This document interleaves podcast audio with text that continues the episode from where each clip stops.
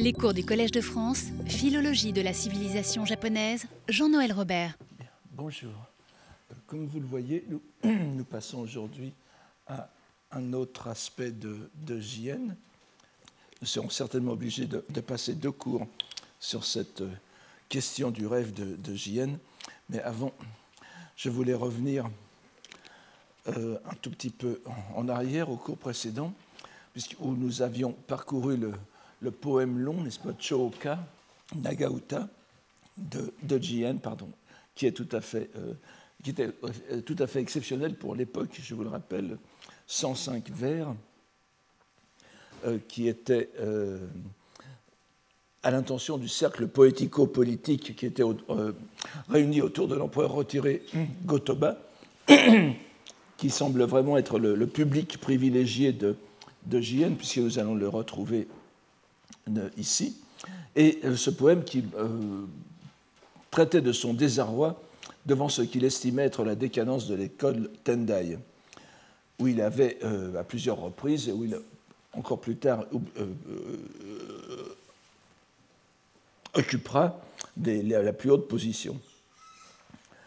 Nous avons vu combien il se conformait, malgré le caractère insolite, parce que archaïsant de la forme.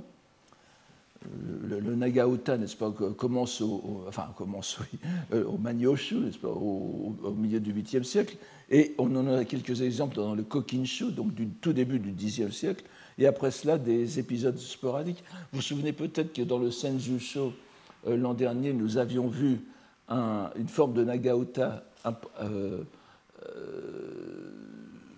attribuée à la poétesse Issei, et qui était aussi d'ailleurs un poème de regret sur les ruines du palais impérial, n'est-ce pas? Donc nous avions vu que c'était un poème qui était qui suivait les règles les plus classiques, où il y avait un seul terme sino-japonais, vous vous souvenez, Norinoshi, donc le maître de la loi qui transcrivait le composé sino-japonais hoshi, et l'emploi surabondant des épithètes poétiques, du Makura kotoba, n'est-ce pas, et des toponymes poétiques, les Uta makura, etc. Nous avons vu aussi que ce poème, malgré sa profonde tonalité religieuse, n'était pas sans intention politique. Avec son rappel des morts causés lors des troubles civils de Hōgen, de la Hōgen no Ran, n'est-ce pas, de 1156, et où se forment les prémices de l'opposition entre les Taira et les Minamoto, qui va dessiner toute la fin du XIIe siècle et le début du XIIIe. Et la proposition bien discrète, nous l'avons vu, elle ressort de l'ensemble du poème, évidemment, mais si nous adoptons ce que je crois pouvoir y discerner comme jeu de mots, elle est un peu plus évidente. Mais même ce jeu de mots, comme vous l'avez vu, il est tout à fait caché dans l'énoncé du poème. Et nous avons vu aussi le rappel qui est fait des liens avec les divinités du sanctuaire qu'on pourrait appeler Shinto, donc de Hiyoshi, n'est-ce pas, le Hiyoshi dont je vous donne. C'est un très bel endroit, mais je ne trouve pas sur l'Internet de photographies qui rendent suffisamment la beauté et le mystère de ce sanctuaire qui est situé au pied du mont Hiei. Vous voyez que le nom est Hiyoshi Jinja, qu'on lit couramment maintenant Hiyoshi, mais qu'on peut lire aussi Hiei, et la lecture Hiei est attestée aussi anciennement, et qui a bien sûr rapport avec le toponyme même de Hiezan, qui n'est probablement qu'une retranscription en sino-japonais prestigieux de ce terme de Hiei. Et donc, c'est les divinités du sanctuaire du Hiyoshi, donc les Sanno, n'est-ce pas, le roi et les rois de la montagne, qui sont les garants du mont Hiei, de l'école Tendai et du syncrétisme, de cette assimilation entre Shinto et bouddhisme qu'on appelle Honji Suijaku. Alors, nous l'avions vu, ce poème est daté de 1205. Ainsi que nous le savons grâce à la mention qui en est faite dans le Meigetsuki de Teika. Et il nous a paru illustrer de façon assez éclatante l'une des facettes de Jien, celle du prélat soucieux de l'avenir de son école déclinante. Alors, Évidemment, est-ce une impression personnelle parce qu'il est en but à la, il est en but aux oppositions du reste de sa communauté. Il faut aussi voir, je vous en ai suggéré un mot la dernière fois, il faut aussi voir que cette école Tendai de l'époque de Jien, et puis un tout petit peu plus tard, a fourni les grands réformateurs, c'est-à-dire ce qu'on pourrait appeler, enfin, de façon un peu simpliste, les moines anti-système, n'est-ce pas, que sont on peut parler des quatre grands que sont Honen, Shinran, Dogen et Nichiren. Mais tous ont fait leurs études, sont entrés dans la vie religieuse dans l'école Tendai. Et ils en sont partis peu satisfaits, insatisfaits. Alors il y a peut-être autre chose qu'une simple récrimination personnelle de la part de Jien. Il y a une crise peut-être plus profonde dans l'école Tendai de l'époque. C'était aussi, je vous l'ai dit, l'expression de l'aspect le plus exotérique, Kaingyo, n'est-ce pas, de son expression littéraire. Et vous l'avez peut-être remarqué, je n'ai pas insisté suffisamment dessus, malgré l'abondant recours qui est fait à toutes les ressources de l'art poétique japonaise, c'est-à-dire les Makura kotoba, les Uta makura, les jeux de mots, etc., etc. Je vous en ai donné quelques-uns, mais nous aurions pu passer plusieurs cours rien que sur l'explication de ce poème. Mais malgré tout, vous l'avez peut-être remarqué, il y a très peu de ces allusions cachées à des doctrines bouddhiques ou à des assimilations, des correspondances entre monde phénoménal et monde authentique, n'est-ce pas, disons entre les deux vérités, la vérité vulgaire Zoktai et la vérité authentique Shintai. Il y a relativement peu, mais il y en a même, enfin, sauf ce qui est évident, on n'en trouve pas. C'est-à-dire qu'on a l'impression que Jien s'est modéré, alors que dans plusieurs des poèmes que nous avons vus et que nous verrons tout à l'heure aussi, l'un d'entre eux que nous verrons tout à l'heure, il y a toutes sortes de ces allusions.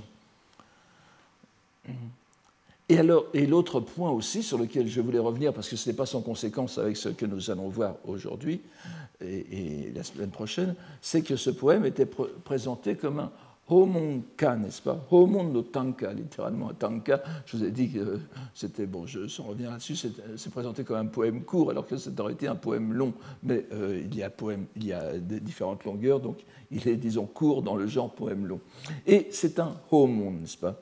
C'est-à-dire, littéralement, un poème scripturaire. Vous savez, nous avons certainement plusieurs fois vu cette distinction, et notamment dans la deuxième année de cours, il y a quelque temps, où nous avions parlé et la première année, d'ailleurs, sur Song Yan, c'est Homon, donc c'est Homonka, les poèmes, littéralement, sur la lettre de la loi, hein, c'est la lettre de la loi, c'est-à-dire les sutras, qui sont un sous-genre, si vous voulez, des shakyoka, c'est-à-dire des poèmes bouddhiques japonais. Ces poèmes ont pour caractéristique d'expliciter la lettre d'un sutra. Et bien sûr, dans l'école Tendai, c'est avant tout le sutra du lotus.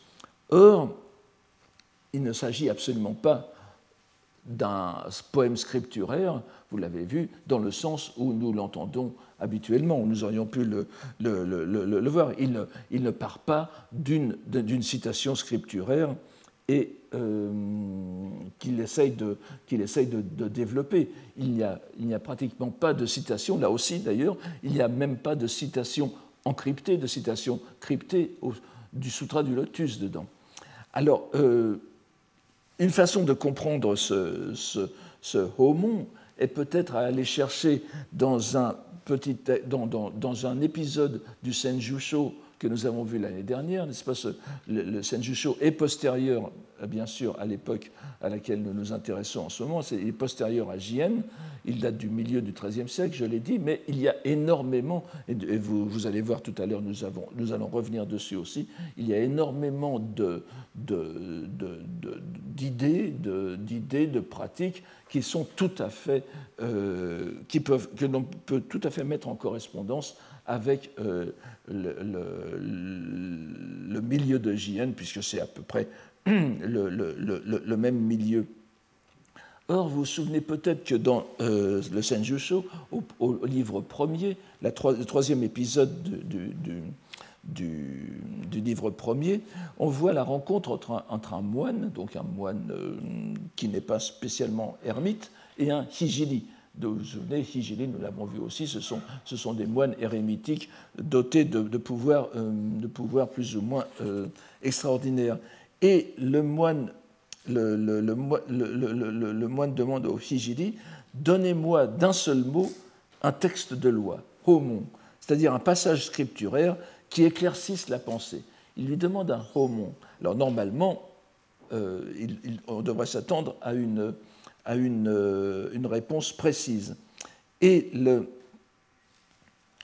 l'autre répond « Voyant sur une haie voisine un asagao, n'est-ce pas, une fleur de liseron, une hippomée, épanouie, sur laquelle de la rosée s'était déposée, rosée que le vent, soufflant par hasard à ce moment, faisait tomber, il dit, les yeux embués de larmes, voyez, alors c'est un poème, n'est-ce pas, voyez-vous combien vainement elle a fleuri la fleur de l'hippomée pour que l'ait précédée la rosée de ce matin. Et pour conclure, korekoso homon yo, voilà votre citation scripturaire. » et de disparaître sans laisser de traces. Donc vous voyez que ce homon est beaucoup plus... simplement un fait de la nature qui apparaît comme un enseignement. Donc il faut voir aussi ici le sens de homon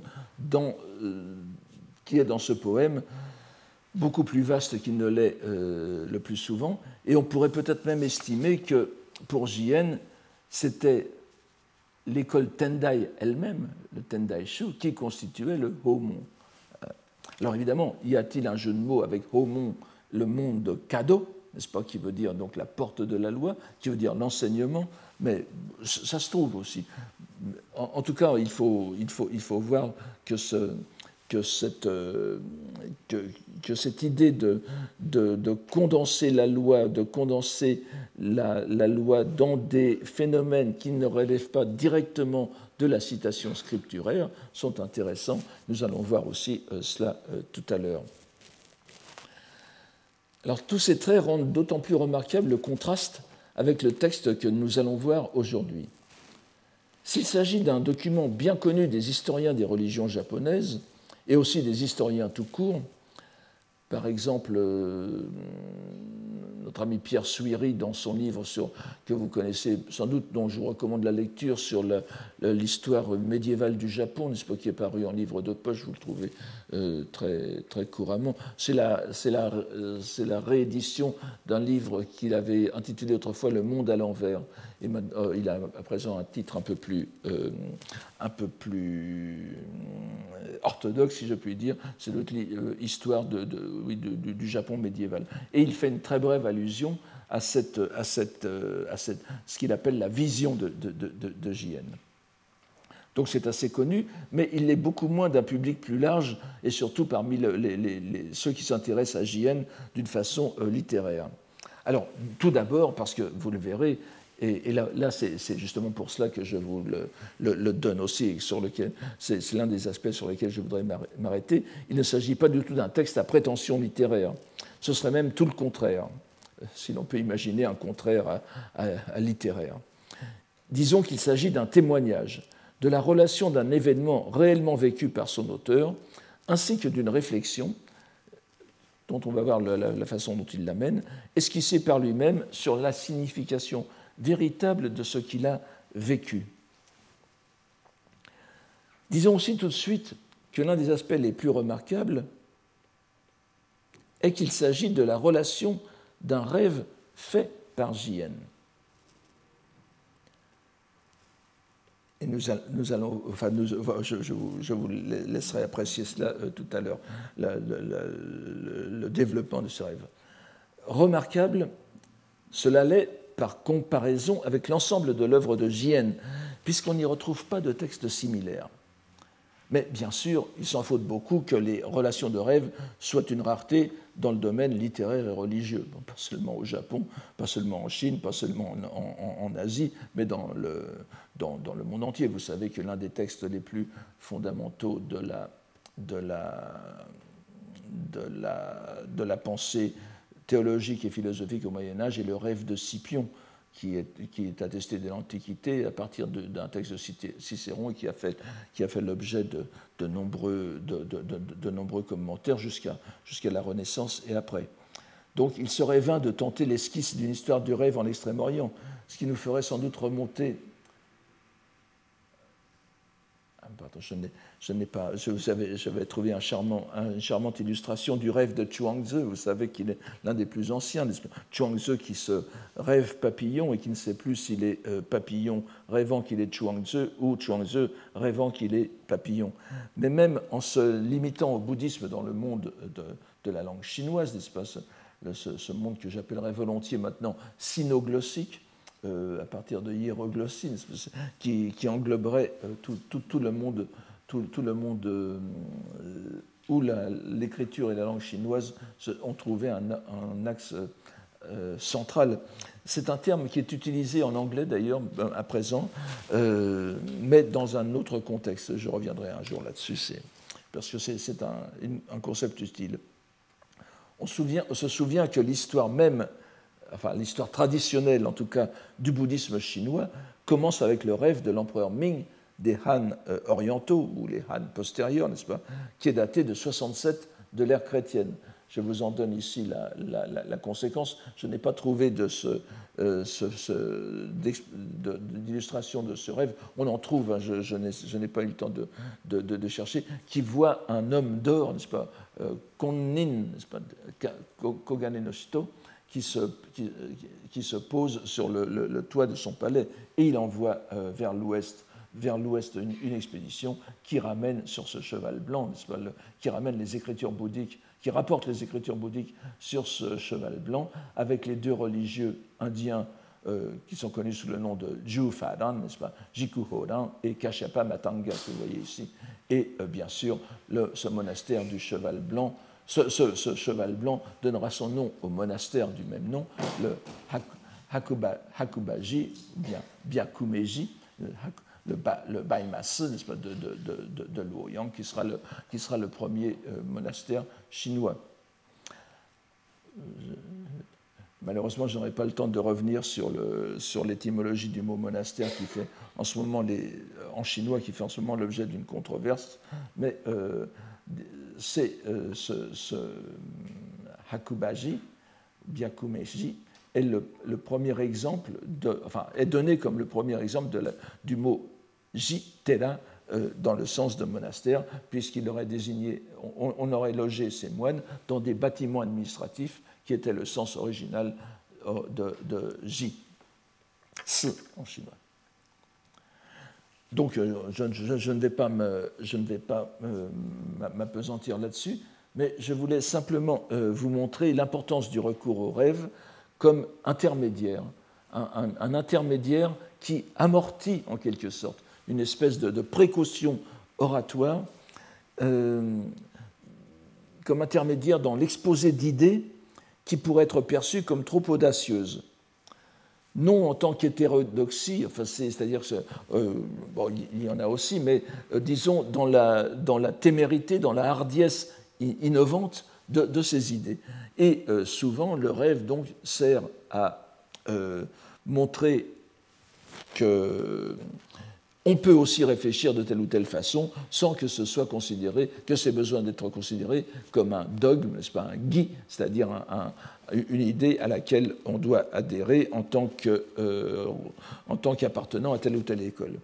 L'un des meilleurs exemples pourrait être évidemment le célèbre texte qu'on appelle le scalpel adamantin, le Kongobei, Kongobeidon japonais, de Janran, de Tannen, donc le sixième patriarche de l'école Tendai, du Tendai chinois du 8e siècle, dans ce texte très, très connu, une doctrine qui n'est pas, qu'on ne peut pas appeler hétérodoxe, mais qui n'est pas courante, et surtout dans la façon courante dans l'interprétation que va lui donner l'auteur, Tannen, c'est l'idée de la nature du Bouddha présente dans l'inanimé, c'est-à-dire le végétal et le minéral. Vous vous souvenez de cela ? Eh bien, il part d'un théorème, je dirais, très simple, en se fondant sur un texte scripturaire, là, au monde, n'est-ce pas, du sutra de l'extinction, du Nihangyo, dans lequel il est dit que la nature du Bouddha est omniprésente comme l'espace. Et à partir de cette citation scripturaire, il va mener la réflexion jusqu'au bout. Si la nature du Bouddha est partout, elle est aussi dans l'inanimé, mujo, n'est-ce pas, nasake, naki, mono, les choses des peaux. Donc en particulier les plantes qui ne sont pas considérées comme animées parce qu'elles n'ont pas de shin, n'est-ce pas, de kokoro, et les pierres. Et pour cela, il imagine un dialogue en rêve. Il s'imagine rêvant lui-même ce qu'il appelle un yakaku, yeka, un voyageur rustique, vient lui exposer cette idée. S'ensuit un débat en rêve, et vous allez voir que là aussi ce n'est pas sans conséquence. S'ensuit un débat en rêve, et ce débat onirique pose une doctrine qui devient gi, en quelque sorte, c'est pas mujo usho en japonais, qui va devenir un objet d'élaboration doctrinale tout au long de l'histoire du bouddhisme japonais, chinois aussi, mais japonais aussi. Alors bon, c'est au 8e siècle en Chine, mais à l'époque même de Jien, à l'époque qui nous intéresse aujourd'hui, la relation onirique occupe une place non négligeable dans le bouddhisme japonais. C'en est même bizarre, je dirais. Nul n'ignore en ce domaine l'importance de l'œuvre du religieux Myōe. Bon, je ne reviens pas là-dessus, je crois que je n'ai pas mis ces... C'est les caractères de son nom, il est 1173-1232, n'est-ce pas ? Vous voyez qu'il est l'exact contemporain de Jien. Jien, je vous rappelle, 1155-1225, nous sommes vraiment dans la même tranche d'époque, et qui est un grand moine de l'école Kegon, un grand moine qui a été bien sûr l'un des artisans du renouveau conservateur, en quelque sorte, des écoles anciennes dans cette époque d'innovation, justement, qui était le début de Kamakura. Or, Myōe tint pendant plusieurs dizaines d'années, à partir de l'âge de 20 ans et presque jusqu'à sa mort, une description de ses rêves qui a été réunie dans le fameux Yumenoki, n'est-ce pas, la relation de mes rêves. Je dis fameux parce qu'il a été l'objet d'une étude qui est maintenant classique de notre collègue et ami Frédéric Girard, n'est-ce pas, donc le journal des rêves de Myōe Shōnin, que je vous publié à l'École française d'Extrême-Orient en 1990, que je vous recommande de lire parce que ça nous donne un aspect monumental presque de l'importance des rêves à cette époque. Il y a, selon des chiffres différents selon les éditions, mais il y a à peu près 180 rêves qui sont notés, décrits par Myōe, n'est-ce pas ? Donc nous, à l'époque de Jien, je vous le rappelle, donc nous voyons que ce n'est pas anodin. Et exactement à la même époque, nous avons aussi les relations de rêve. Alors, donc Myōe, c'est une très grande relation. Nous avons maintenant une relation moyenne et nous allons voir une relation très brève avec Jien. qui est une autre relation de rêve qui est due à l'un des grands moines, des grands noms du bouddhisme japonais de l'époque, Shinran, n'est-ce pas ? Shinran, donc, qui est aussi, il est né la même année que Myōe, hein, 1173, il est mort plus tard, 1262. Vous connaissez tous Shinran, le fondateur de ce qu'on appelle l'école authentique de la terre pure, le Jodo Shinshu, qui lui aussi, d'ailleurs, a pris... est entré dans la vie religieuse, Shukke, n'est-ce pas, à l'âge de 9 ans. Et vous vous souvenez, j'ai fait une allusion très brève il y a deux cours auparavant, il est entré dans le Tendai au Shoren-in, alors que Jien en était le supérieur. Donc il a en quelque sorte parrainé son introduction dans le Tendai. Or, Shinran a fait...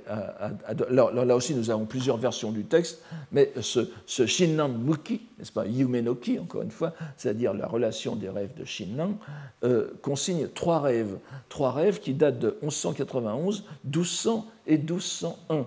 Donc, vous verrez que tout à l'heure, le rêve de Jien est daté, la relation est un peu plus tardive, mais il est très précisément daté par Jien de 1203. Donc c'est une époque où l'on rêve beaucoup. Est-ce que c'est à cause des taches solaires? Je ne sais pas. Mais nous avons, en tout cas dans le bouddhisme de l'époque, bouddhisme japonais de l'époque, une abondance de rêves. Le synchronisme est frappant, donc, puisque le rêve de Jien date pratiquement de la même époque. Et non seulement la coïncidence de rêves, des dates est frappante, mais le contenu même de ces rêves comporte des analogies troublantes. En particulier, donc, le célèbre rêve qu'a fait Shinran au Rokkakudo de Kyoto, que vous voyez que l'on peut encore, bien sûr, considérablement rénover, mais que l'on peut encore admirer au centre même de Kyoto. Et dans ce rêve, le bodhisattva Kanon apparaît à Shinran et lui fait une singulière promesse, pour le moins, que je vous donne ici, n'est-ce pas ? Gyoja no shukuho ni... Bon, shukuho ni yotte tatoi nyonan sutomo ou suredomo. Toi, le pratiquant, Kanon, la déesse Kanon, la déesse ou le dieu, enfin le bodhisattva Kanon, qui, comme vous le savez, est asexué comme tout bodhisattva. Il n'est ni homme ni femme. Mais vous savez aussi que dans l'Extrême-Orient, il a peu à peu pris et déjà d'ailleurs dès l'époque de Heian, une forme féminine. Mais ici, on voit bien préciser ce caractère interchangeable, en quelque sorte, du sexe du bodhisattva. Si... Alors, toi, ô pratiquant, donc toi, Shinran, si en rétribution, par une rétribution karmique, n'est-ce pas, Shukuho, vous voyez, Yadorum Mukui, c'est-à-dire la rétribution qui provient des différentes renaissances, Nyohan Suredo, Tatoe, le troisième caractère avant la fin, Setsu Moku, c'est le Tatoe, n'est-ce pas, bien que, même si, à cause d'une rétribution karmique, Nyohan, tu commets littéralement le crime de la femme, c'est-à-dire quand bien même tu fauterais avec une femme. Alors parfois on va plus loin en disant violer, violenter. Non, évidemment c'est simplement en tant que moine commettre le péché de chair. Wade. Alors là, je vous prie de regarder cela, n'est-ce pas ? Ware Gyokunyo tonarite. On lira Gyokujo dans le passage tout à l'heure. Je deviendrai femme de jade et mi ni okasaru ran. Je me ferai femme de jade et c'est mon corps qui subira l'offense. C'est-à-dire que si Shinran ne peut plus se contrôler, c'est Kanon lui-même, elle-même, qui deviendra Gyokunyo, et eh bien, s'offrira à lui. Et je vous prie de retenir ça, parce que nous allons voir des choses vraiment tout à fait proche tout à l'heure, mais exprimée de façon tout à fait différente et beaucoup plus explicite. Ta vie durant, Isshō no aida, yoku shōgen sen, tu seras donc capable, ta vie durant, shogun, pas shogun, shogun sen, de torner. Alors, ce texte, évidemment, ça veut dire ici torner de mérite, te décorer de mérite. C'est-à-dire que, donc, le crime sexuel pour lequel Kanon s'offrira en bouc émissaire, pour reprendre un autre Girard, René Girard, n'est-ce pas ? Eh bien, cela n'influera en rien sur son karma. C'est quand même extraordinaire, n'est-ce pas ? Et c'est-à-dire que ce ne sera pas une faute. Et Rinju no Toki, Indo shite, Gokuraku ni Shozen, et à la fin de ta vie, je viendrai te chercher pour te guider dans la renaissance en mon paradis, en matière de béatitude, n'est-ce pas ? Puisque Kanon aussi a bien sûr un kokudo, un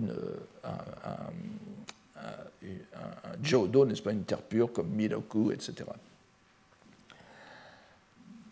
Alors, nous reviendrons bientôt sur certains des termes importants de cette citation importante aussi, puisqu'on sait qu'elle servit de justification à Shinran pour renoncer au célibat monastique et prendre pour femme la non-Eshinni, n'est-ce pas ? Bon, ça est très connu, avec laquelle il entretient aussi une correspondance qui est tout à fait intéressante. Eshinni, donc 1182-1268, c'est un peu comme Luther et sa nonne.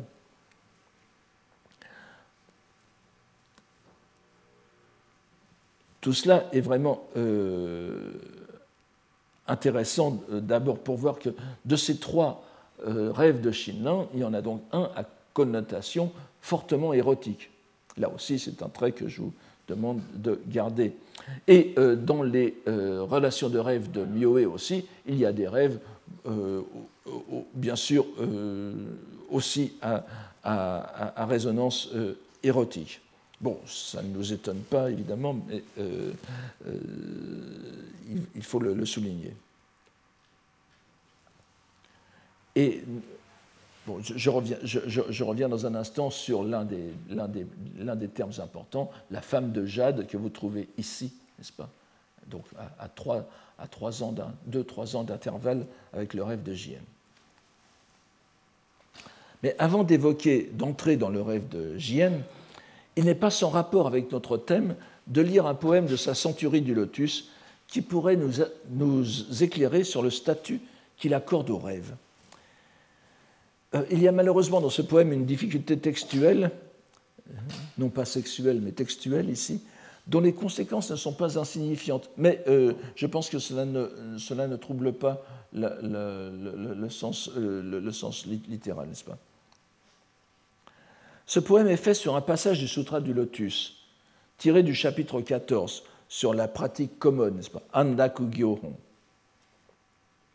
dans lequel le Bouddha décrit à Manjushri les récompenses que connaîtra celui qui se consacrera à la propagation du Lotus. Et vous voyez le début, Nyaku Omuchu Tangen Myoji, Moshi Muchu Ni Nioite Naraba, Tada Myojio Min. Dans ses rêves mêmes, il ne verra que des choses sublimes.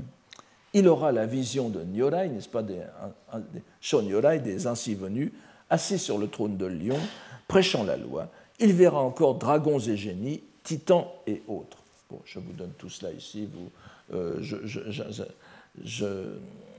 J'interromps ici, mais le passage est assez long, mais on trouve beaucoup d'éléments qui ne sont pas rappelés, sans rappeler le texte de Jien. Le pratiquant se verra en train de prêcher la loi à ces êtres. Il verra aussi les éveillés, comme ici, n'est-ce pas ? Je vous en donne. Avec leurs marques corporelles et leurs couleurs d'or, émettre une... Ce n'est pas la citation. Hein, émettre une lumière incommensurable. Et, beaucoup plus intéressant, enfin pour nous directement, il se verra encore lui-même, Jishin Omite, Sanninju ni Adite, résidant dans les montagnes et les forêts, attestant les aspects réels. Moromono no Jissō, chose koto miru. Donc vous voyez que cette citation, Sannin, c'est bien sûr une allusion à la vie, à la pratique érémitique, et dans le contexte de Jien, cela ne peut faire allusion qu'à sa pratique en tant que moine du Tendai. Et le passage, dans ce passage intervient la citation qui va servir de prétexte au poème que nous allons voir de Jien, le Kudai, n'est-ce pas ? Tels seront les bons rêves qu'il aura constamment, le pratiquant, n'est-ce pas ? Tsuneni kono komu yoki yume aran. C'est très intéressant parce que beaucoup de choses dans ce passage se rapportent à la situation de Jien. La citation forcément brève choisie pour le poème, et là je ne parle pas de cette citation seulement, mais en général, lorsque l'on lit des poèmes homonka qui reposent sur une citation scripturaire, il ne faut pas simplement voir les quelques caractères qui constituent la citation pour comprendre le poème. Cette citation ne doit jamais être isolée de son contexte immédiat, que le poète a souvent présent à l'esprit, ainsi que le laissent entrevoir certains indices de vocabulaire et d'allusion dans le poème même. Et immédiatement après le vers qui sert de citation, donc le sutra continue en disant « Il rêvera encore qu'il deviendra roi, qu'il renonce à son palais et à sa suite, qu'il se rend au lieu de la loi, obtient la sagesse des éveillés, etc. » Je vous donne tout cela ici, vous pouvez le voir, n'est-ce pas ?« Kokuo to naru » et ensuite Guden Kenzoku o Stete. C'est-à-dire, bon, je laisse tomber le reste, mais vous voyez que c'est très important. Et à la fin, Okite Horin o Tenzen, il se lèvera de son siège pour faire tourner la roue de la loi. On voit toutes les relations que l'on peut tisser entre la lettre du sutra et les circonstances de Jien. Lui-même comme pratiquant, le souverain qui renonce au trône, n'est-ce pas, Guden Ostete, pour entrer dans la voie, et c'est évidemment l'empereur. Cela ne peut qu'évoquer l'empereur retiré Gotoba, n'est-ce pas, qui lui-même est retiré, c'est-à-dire qu'il est maintenant, d'ailleurs, pas encore à cette époque, à l'époque du rêve, mais il va bientôt se construire un monastère-résidence. Et il n'est pas jusqu'au dernier vers du chapitre que je vous donne ici, du chapitre du Sutra du Lotus, que l'on ne puisse appliquer à l'époque de notre moine. Si dans les mauvais âges ultérieurs, Nochi no Akse, quelqu'un expose cette loi primordiale, celui-là obtiendra de grands bénéfices, des mérites, ainsi que l'on vient de le dire. L'expression Nochi no Akuse peut facilement s'entendre comme synonyme de Mappo no Yo, Mappose, c'est-à-dire qui n'est pas dans le Sutra du Lotus. Je vous ai dit, je crois tout au début, que ce concept de la fin de la loi, de la période où la loi aura disparu, ou ne restera qu'en lettres, mais il n'y aura personne pour la réaliser, ce terme ne figure pas dans le Sutra du Lotus, et d'ailleurs dans la plupart des sutras importants. Mais il est bien entendu que lorsqu'un Bouddha disparaît du monde, et on l'a vu, il y a des périodes où la loi n'est plus transmise, de même que le Sutra du Lotus est resté pendant une infinité d'âges cosmiques sans être transmise dans le monde. C'est à quoi fait allusion ce mot de accès. Et bien sûr, pour Jien et son époque, c'est Mappo. C'est le monde de la fin de la loi. Donc, à partir de ce préambule contextuel, nous pouvons lire le poème de Jien, que je vous donne ici, n'est-ce pas ? Omoubeshi, waga utsutsu koso, kanashikere. Minori no yado ni miru yume zo sore. Vous voyez qu'il y a deux variantes textuelles qui sont assez importantes. Je ne vais pas entrer dans les détails ici. Yadoto, pour le quatrième vers, et Yumezo Naki, c'est le contraire, n'est-ce pas ? Miru Yumezo Sore, ou bien Miru Yumezo Naki. Nous avons exactement le contraire. Mais nous allons voir que on peut l'entendre d'une façon, d'une façon comme d'une autre. C'est l'assemblage des mots qui est important. Je vous donne d'abord avec le Yumezo Sore. Il faut y penser. Omoubeshi. C'est bien notre existence qui est à déplorer. Waga utsutsukoso. En la demeure de la loi réelle, Minori, est la matière de nos rêves.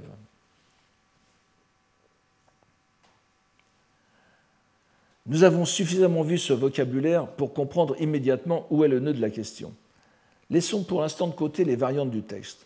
Nous nous trouvons tout d'abord devant le couple antonyme habituel, utsutsu, qui est la réalité, n'est-ce pas, écrit le plus souvent avec le caractère gen de genzai, et yume, le rêve, donc yumeka utsuka. D'ailleurs, nous allons voir une expression assez proche dans le texte de Jien.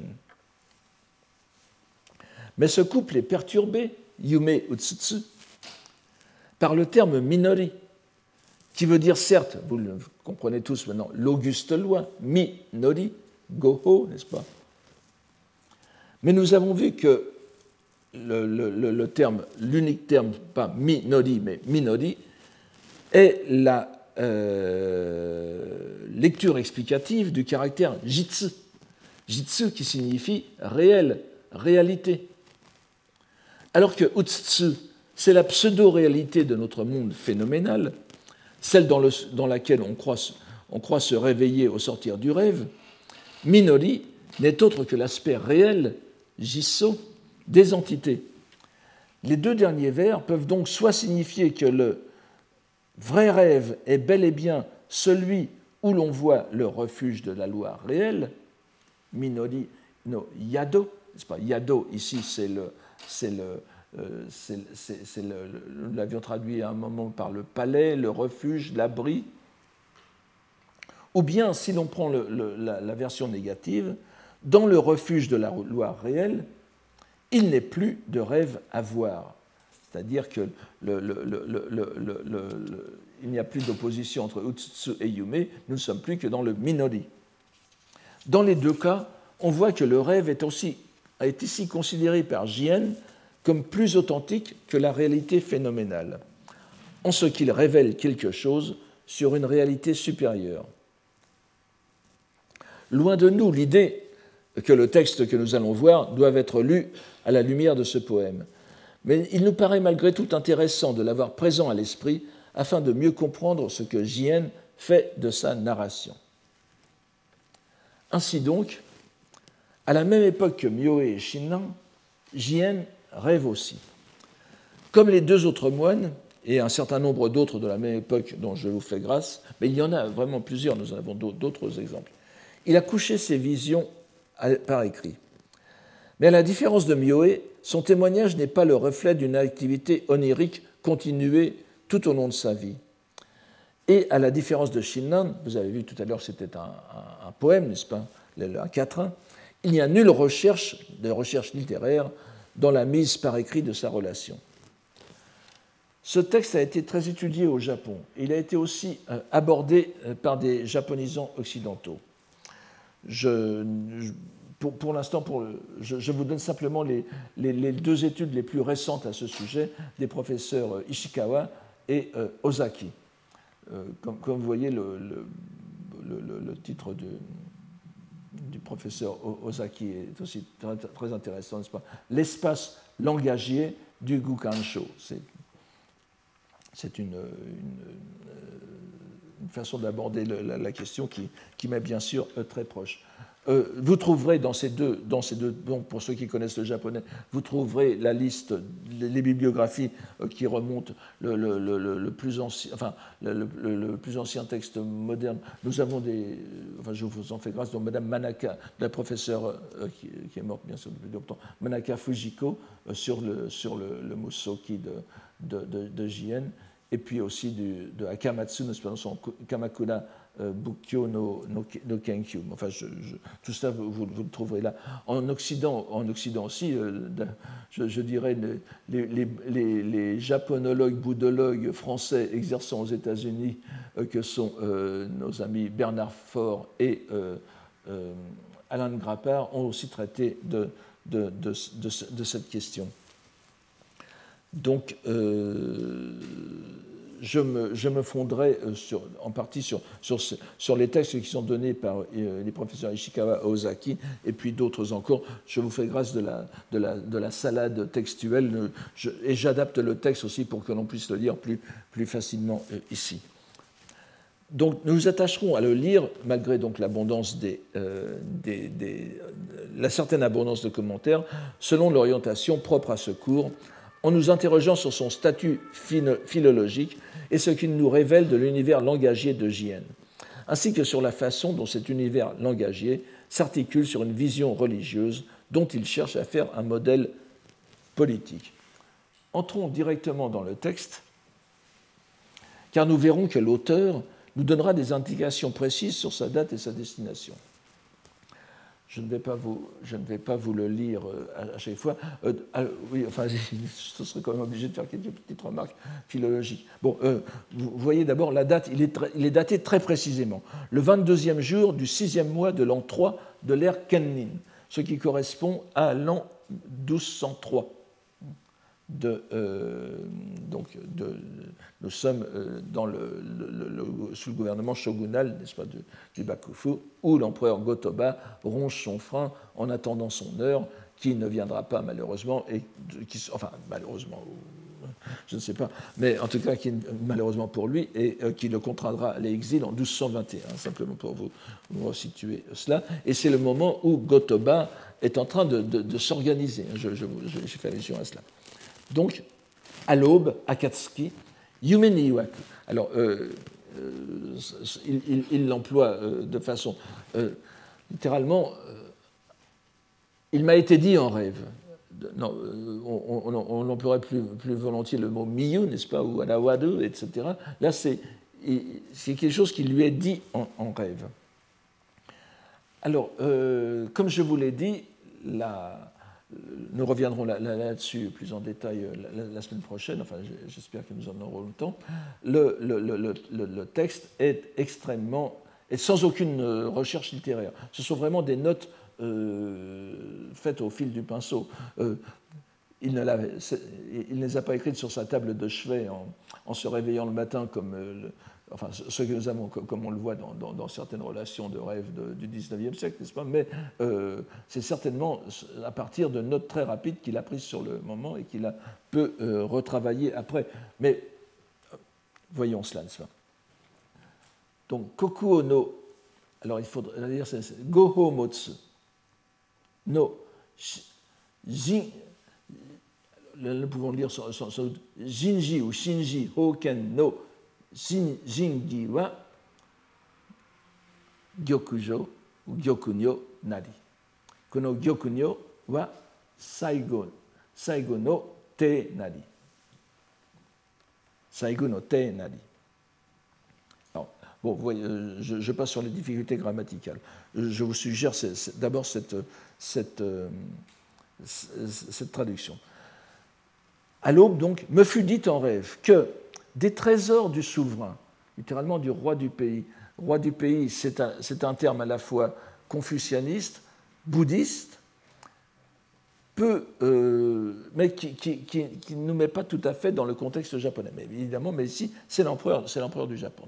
Donc des trésors du souverain, Omotsu, le sceau divin que nous pouvons lire, Jingi ou que nous pouvons lire de plusieurs façons, Shinji ou Jinji. La lecture kun, nous y reviendrons tout à l'heure.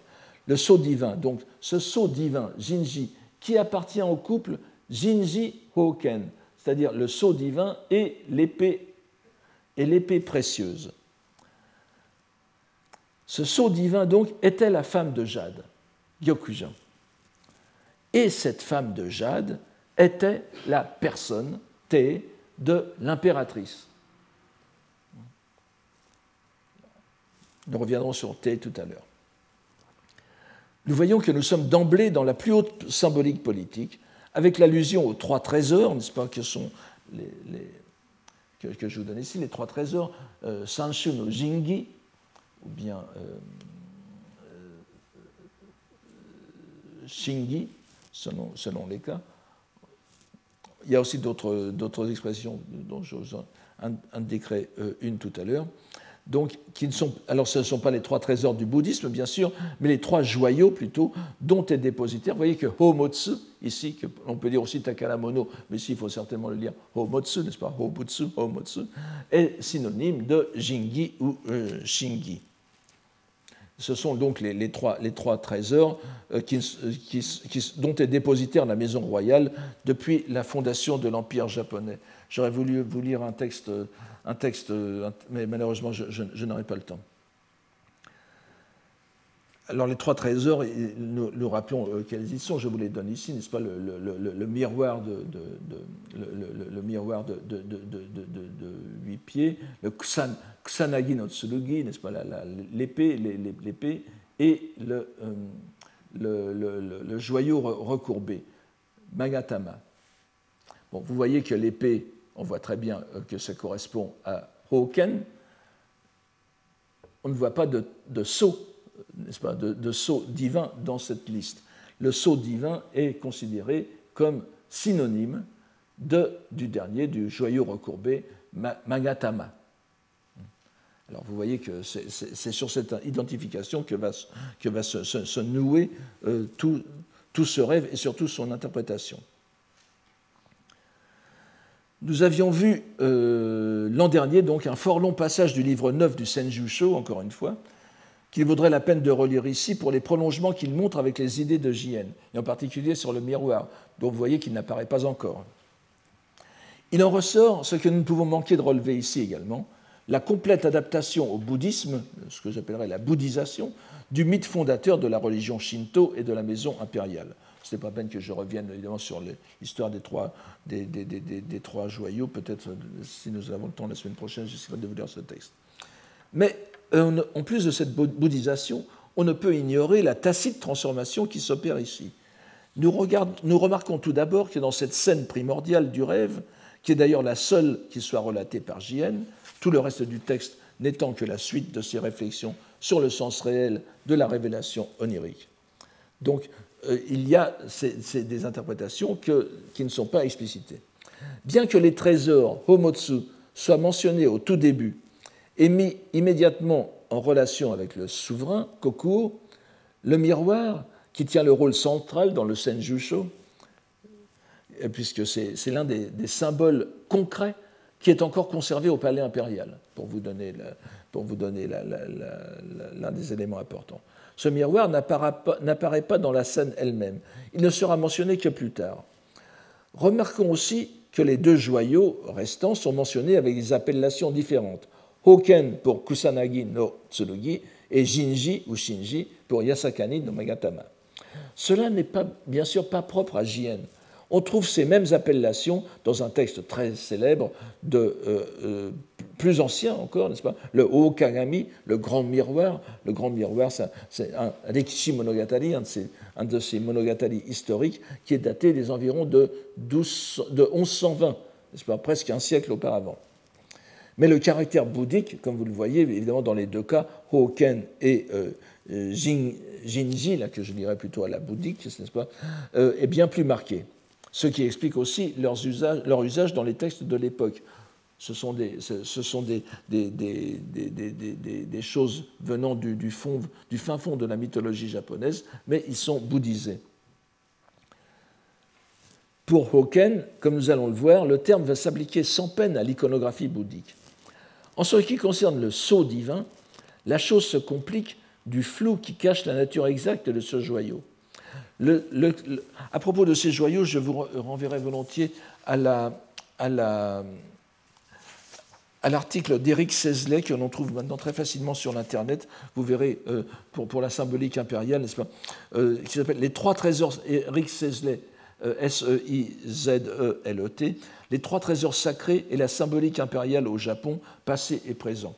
Bon, ça se trouve sur l'Internet, sur le site HAL, n'est-ce pas, H-A-L, et qui vous donneront quelques indications intéressantes.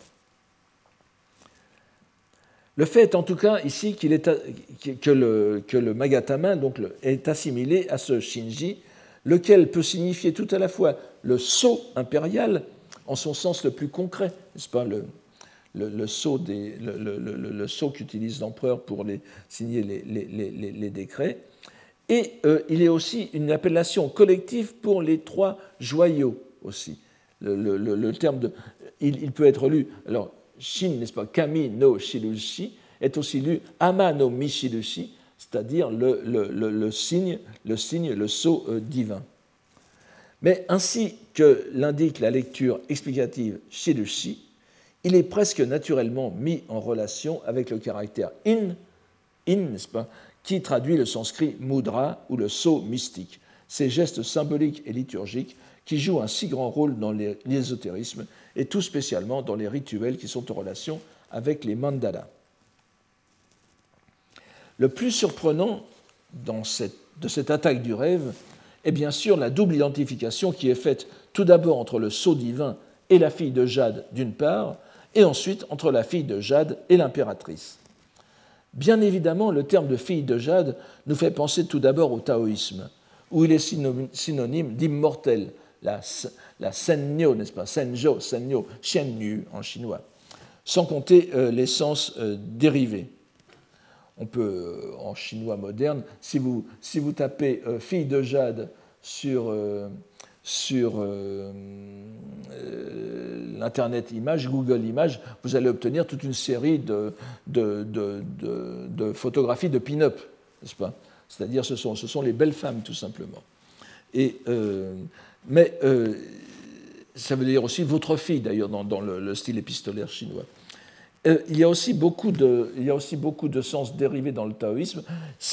On connaît la taiyuan, Taiyuan Yun Yu en chinois, n'est-ce pas, c'est-à-dire la Taigen Gyokujo, c'est la femme de la célèbre Shi Wangmu, n'est-ce pas, la reine de l'Ouest et son jardin des péchés, très connu par l'épisode du voyage en Occident, n'est-ce pas, du Saiyuki. Et nous avons aussi le couple que tout le monde voit dans les restaurants chinois, n'est-ce pas, du jouvenceau divin, Shindo, on peut dire Shindo, et de la fille de Jade, Gyokunyo. Vous voyez que ce sont des termes très connus. Mais nous venons de voir que le terme se trouvait aussi dans la vision, ce terme de femme de Jade, dans la vision érotico-onirique de Shinran. Certains d'ailleurs sont allés jusqu'à penser que l'appellation se référait à un nom propre pour Shinran, la princesse Tamahi. Je ne sais pas si je ne vous ai pas donné le nom, qui était donc Tamahi, qui s'écrit avec Tama, le jade, et Hi, le jour, Tamahi Shime, que l'on disait être la première femme de Shinran et qui aurait été une fille de Fujiwara no Kanezane. Ça vous rappelle quelque chose, n'est-ce pas, le frère aîné de Jien, qu'il a toujours protégé au long de sa carrière ecclésiastique.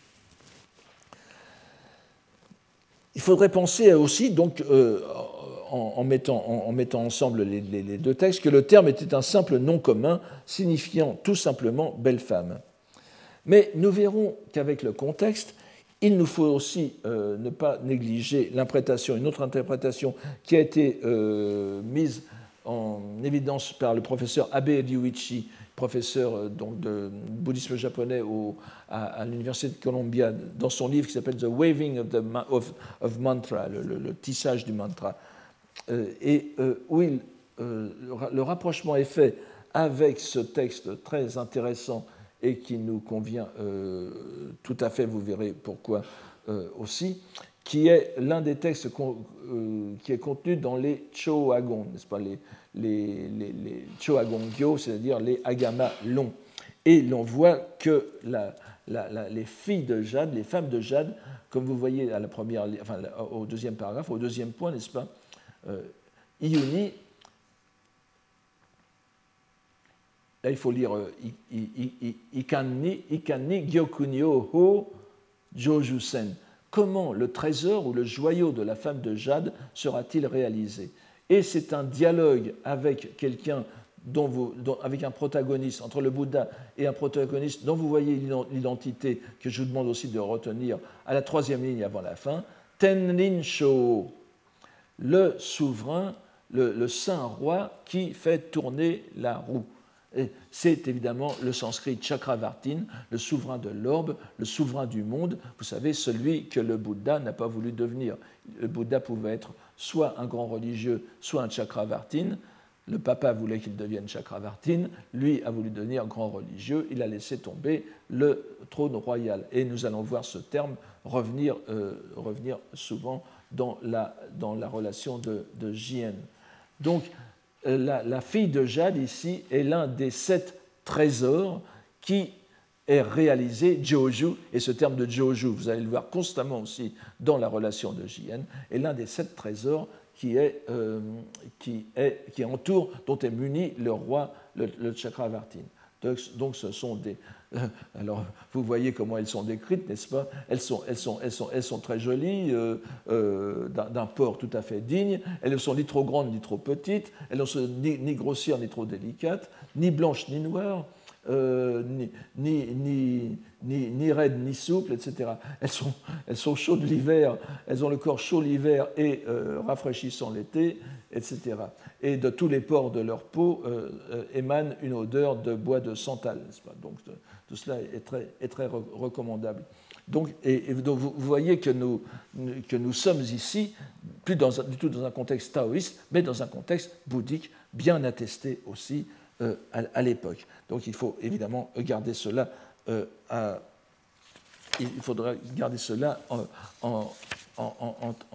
tête. Alors évidemment, là aussi, je vais passer là-dessus, bien que cela ne soit pas sans importance avec ce que nous venons de dire. Dans le taoïsme, là, l'idée de femme de Jade, c'est un peu comme la dombi dans les textes tantriques indien et tibétain, n'est-ce pas? C'est la partenaire des pratiques sexuelles qui sont résumées dans le terme bochu jutsu, n'est-ce pas? Les arts de la chambre. Donc on trouve aussi dans ce contexte, et vous allez voir que ce n'est pas sans rapport avec le reste de la relation que nous voyons tout de suite. Le roi. Alors, voici. Oh, excusez-moi, j'ai oublié le jisho, n'est-ce pas? C'est jisho, c'est la nature. Après ji, le caractère mizukara, vous avez le terme sho, la nature. Donc, jisho shōjō no gyokujō no te ni utai ni iru, irite. Le roi pénètre te utai, la personne de la femme de Jade, en pureté de nature propre. Alors vous voyez que c'est très explicite, on peut en effet le comprendre ainsi qu'il est dit. Nous entrons dans le vif du sujet et nous voyons que nous sommes en fin de compte dans un univers de représentation assez proche du rêve de Shinran. Mais si nous avons pu évoquer les éléments taoïstes tout à l'heure, le terme de pureté de nature propre, jisho shōjō, ne laisse aucun doute sur la dimension bouddhique de ce texte. Cette locution est souvent épithète de Shin, la pensée. Et l'expression pensée en pureté de nature propre peut se référer au plan de loi Hokkai, n'est-ce pas, Nori no Sekai, ou au Bouddha en corps de loi, et surtout à la nature de Bouddha, latente au plus profond des êtres, cachée au plus profond des êtres, attendant d'être révélée par la pratique. Il est difficile de décider de la prononciation du caractère tai ou te, n'est-ce pas? Tai est la lecture goon, te est la lecture kaon. Donc, nous sommes dans un contexte bouddhique, il faudrait le lire taille. Mais je propose ici de traduire dans ce texte par la personne, puisque nous avons vu tout à l'heure que la femme de Jade était la personne de l'impératrice, et ici, donc nous avons à la fois le sens, disons, moral et le sens physique, et comme vous le voyez, c'est à prendre dans tous les sens. Nous avons ensuite l'expression, la phrase continue avec une expression tout à fait claire, encore une fois, si on n'avait pas compris au début. Alors là, c'est une... Il faudrait sans doute lire là aussi, on ne sait pas comment lire. N'est-ce pas ? On peut le lire, par exemple, les acupuncteurs savent que ce caractère Koe, Majiwari Aou, n'est-ce pas ? On peut se lire Koe. Kyo, la lecture pure Goon serait Kyoe et la lecture Kaon serait Kokai. Il y a souvent des lectures, disons, hybrides. Pour l'instant, je vous propose de le dire en purisme Goon, Kyoe. Kyoe, Seshime Tamaeba, ou bien Sase Tamaeba, vous voyez, un double honorifique. Donc, ils se sont accouplés, s'étant accouplés, c'est-à-dire le roi et la femme de Jade. Cette citation finit sur une exclamation qui se lit « ka », mais qui, dans le contexte de l'époque, je vous passe tout cela, veut dire, c'est une affirmation faite avec précaution. C'est sans doute que « no sho tomoni muzai narang ka ». Donc, ils se sont accouplés, s'étant accouplés, il n'y avait sans doute nulle faute dans aucun des deux, ni dans l'actif, ni dans le passif, c'est-à-dire le caractère mâle et le caractère femelle, n'est-ce pas ? Donc, on trouve ici un curieux concours avec le rêve de Shinran, à savoir le caractère non fautif de l'accouplement, qui est en soi fautif. Kanon propose aux moines de se faire femme de Jade afin de recevoir la souillure de son acte, sous-entendant que le moine n'en subira pas la conséquence, et pour Jien aussi, la pureté foncière de la femme de Jade, Jisho Shoujo, fait que l'acte sexuel ne saurait être une souillure pour le couple impérial. Avec cette interrogation s'achève la relation du rêve à proprement parler. Nous pouvons d'ailleurs nous demander si c'est bien en rêve que Jien acquiert cette certitude de la non-souillure, ou si nous sommes déjà dans l'exégèse qui va occuper tout le reste de la relation. Bien que la suite immédiate nous ferait pencher pour la première solution. D'ailleurs, cette remarque comporte une touche d'authenticité, n'est-ce pas ? C'est du vécu. Chacun a l'expérience que dans le rêve, nous avons à propos de ce que l'on voit des certitudes qui sont en quelque sorte dictées, et non pas le fruit de la perception dans le rêve même, une sorte de surconscience qui nous dicte l'interprétation. Et le réveil vient après.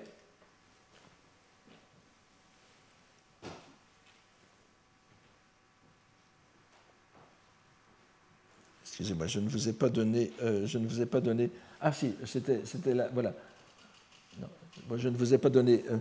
Aussi ai-je compris dans ce rêve que le sceau divin... Et, ah, excusez-moi, c'est là. Oui, c'est... Oui. Konoyue... Pardon. Konoyue... je ne vous lis pas ça parce que ça va être trop long. Mais aussi ai-je compris que dans le rêve, le sceau divin est le jade pur. Le sens est fort peu clair. Faut-il comprendre Jade comme femme de Jade et donc impératrice, ou Jade comme symbole de pureté ? Nous allons voir plus tard comment l'idée se développe. Donc, après cette première identification née d'une réflexion, ou plutôt d'une perception, Kakuchi, Kore o Kakuchi, Shi Owarino. Donc, Jien poursuit avec une remarque d'expérience qui nous parle aussi.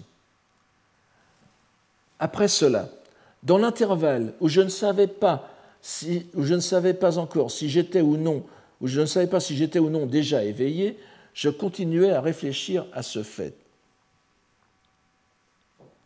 À la lecture de ces paroles, nous ne pouvons que rappeler ce que nous avons dit à propos du recours au rêve comme moyen d'affirmer des propositions qui seraient trop délicates à formuler expressément. Et bien évidemment, nous sommes renvoyés, si vous vous en souvenez, au poème de tout à l'heure, au jeu entre Otsutsu, Minori, Yume. Il ne sait pas s'il est éveillé, s'il est encore endormi, Otsutsuka, Yumeka, mais en même temps, il va nous donner un propos de loi, Minori. Et nous allons voir ce qu'il nous dit. Alors, il y a un petit problème textuel, n'est-ce pas? Et je vais simplement me contenter de vous lire cela. Il s'agit du sceau, du sabre et du fourreau de Fudo Myō. Nous reviendrons là-dessus.